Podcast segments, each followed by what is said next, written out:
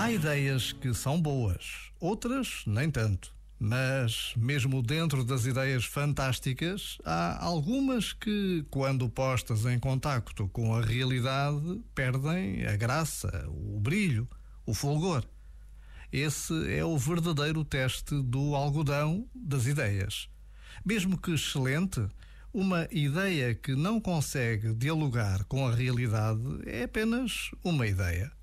Pode ter lugar na cabeça, nos livros, na estante, mas falta-lhe a ponte para o mundo real. Entretanto, na verdade, o problema não é da ideia. Somos nós quem pode fazer de ponte para as boas ideias aterrarem na realidade. Já agora, vale a pena pensar nisto.